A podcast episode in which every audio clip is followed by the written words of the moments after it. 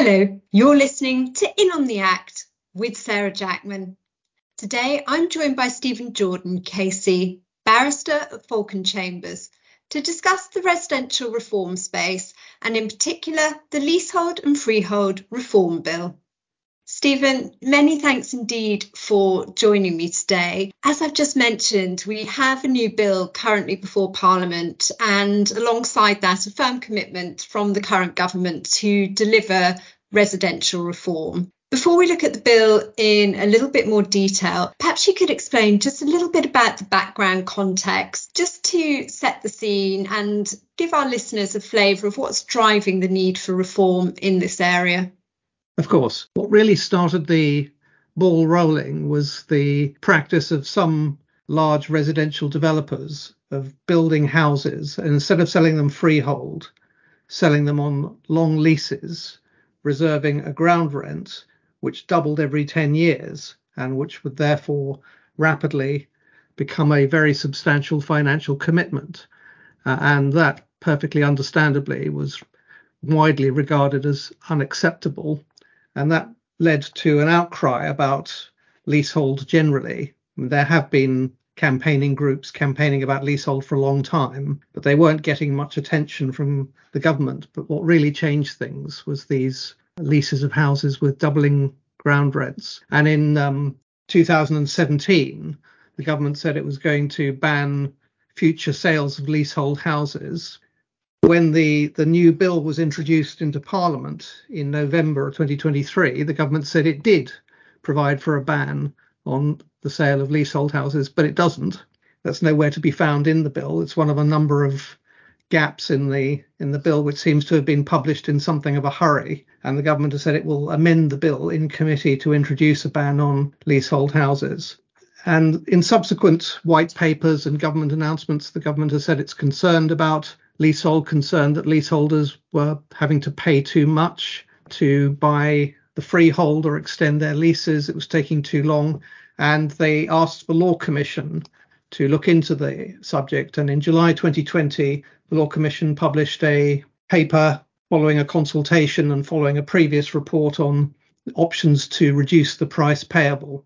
So there was a consultation paper then a report on options to reduce price payable in January 2020, and then a final report in July 2020. And the government said it was going to enact some of the Law Commission's recommendations. Then there was a long period where nothing was happening. And then finally, in November 2023, the bill was published. And at around the same time, a couple of weeks before the bill was published, the government uh, initiated a consultation into dealing with ground rents in existing leases ground rents in new leases were banned by the Leasehold Reform Ground Rent Act 2022 with effect from 30th June 2022. So any lease granted in July 2022 or later, any long lease of a house or flat can't reserve a ground rent. But many millions of leases granted before then do reserve ground rents. And this consultation that the government initiated in November 2023 proposes five different alternative ways of dealing with ground rents in existing leases, the most draconian of which is simply converting them all into a peppercorn without any compensation to the landlord. And the government has made it clear that it intends to listen to what's said in the consultation, but that its strong preference is to adopt that option and that unless compelling evidence is provided to the contrary, that is what it is going to do. Now, that isn't in the bill at the moment, but the bill has been passed to a public bills committee for consideration on a line by line basis, and it is to be expected that the government will introduce by way of amendment either then or at some later point in the passage of the bill some form of legislation addressing ground rents in existing leases, possibly the most draconian one, which okay. is quite shocking because the impact assessment that was published in December 2023 said that the value of the ground rents that will be rendered valueless is 27.3 billion pounds. I've been trying to think if there's any legislation in my lifetime which has confiscated the property of thousands of people who bought their property in good faith without compensation. I can't think of anything remotely mm. comparable there are quite a number of things then still to be sort of fleshed out in terms of the consultation. In terms of the, the bill and what's actually before Parliament at the moment, I know a lot of it picks up on Law Commission recommendations. You've mentioned one significant omission in terms of the banning of leasehold ground rents. Tell us a little bit about the key provisions in the bill and to what extent they'll be welcomed by existing leaseholders. Well, there's quite a lot of changes. Some of them are fairly narrow technical changes. I'll just focus on the, the key points. The first one is that at the moment, if you want to claim the freehold or extend your lease, you have to own the lease for two years. That is going to be removed. So you'll be able to buy a short lease and apply to extend it immediately. There is a substantial change for collective enfranchisement, which is where a number of owners of leases of flats club together to buy the freehold of the building. At the moment, you can't do that if more than 25% of the internal floor space is non residential. So if there's a mixed block with flats and shops, if the shops take up more than a quarter of the internal floor space, you can't make a collective enfranchisement claim. That's going to be changed to 50%, which is a big change, which will affect a lot of buildings. The right to extend the lease is going to be changed for flats, it's an additional 90 years. For houses, it's an additional 50 years. For both of them, that's going to be changed to an additional 990 years, which basically means you only need to do it once. At the moment, there is a split jurisdiction. So some issues have to be decided by the county court, and some issues have to be decided by the first tier tribunal. And one thing the, the bill is doing is to say that all disputes in the future will be determined by the tribunal. And I think everything I've said so far is pretty uncontroversial, all pretty sensible. It's obviously beneficial to leaseholders, but apart from the extension of the right to a collective enfranchisement from 25% to 50%, which won't be welcomed by owners of mixed use blocks, everything else I've mentioned is fairly straightforward, I think. There will be a right on a collective enfranchisement for the tenants to require the freeholder to take a lease back of any flat or shop or office unit which isn't owned by a participating tenant. That doesn't exist at the moment, but that will be very beneficial to leaseholders because often one of the problems in raising the money to do a collective enfranchisement in a mixed use building is finding the money to buy out the freehold in respect of the shops and offices, which the leaseholders generally don't want. At the moment, the freeholder can claim a lease back. The bill will give the tenants the right to require the freeholder to take a lease back. And that seems like a, a valuable addition to the statute. The really big changes that are likely to be controversial have to do with the valuation, how much is paid when you exercise the right to extend the lease or buy the freehold. And there is a, a new procedure called the standard valuation method, which is to be used in most cases. There are one or two exceptions. For example, where the lease has less than five years to run, or where the lease was not granted at a premium and certain other conditions are fulfilled. But in most cases, the standard valuation method will apply. And when the standard valuation method does apply, most of the components of the valuation will be prescribed by the government, whereas at the moment they're determined by the tribunal based on evidence. The one thing that won't be prescribed is the the value of the new long lease that the tenant mm-hmm. is claiming, or the value of the freehold if the freehold is being claimed. But the other components of the valuation are going to be prescribed. And one huge change is that for leases of 80 years or less, where at the moment one of the things the tenant has to pay is half of the marriage value, that is going yeah. to be removed. So mm. that in future, whether the lease has more than 80 years or less than 80 years to run, the tenant won't have to pay any part of the marriage value that the tenant acquires as a result of buying the freehold or extending the lease. And that's all sorts of marriage value. One sort of marriage value is simply arises because, generally speaking, the value of a 999 year lease of a flat is worth more than the value of the freehold and the 80 year lease put together. That's ordinary marriage value. But there's also development marriage value, which is where by acquiring all the units in a building, you can redevelop it. And at the moment, the tenant has to pay standard marriage value if the lease is 80 years or less to run, and all forms of marriage value or development marriage value in all cases. And that's going to be removed which will be very beneficial to leaseholders and very adverse to freeholders. Mm. And the power of the government to prescribe the capitalisation and deferment rates used in enfranchisement calculations, whether that is dramatic or not, will depend on what the rates are. And the government mm. has so far given no indication on that at all. So, a number of things then still to be ironed out. But amongst all of that, some fairly straightforward and beneficial changes then. One thing I think the bill doesn't necessarily embrace is common holds, and that's obviously another area that the Law Commission has looked into quite extensively. I guess, was that a, a surprise? And to what extent is it a missed opportunity not to have more consideration of that within the proposals?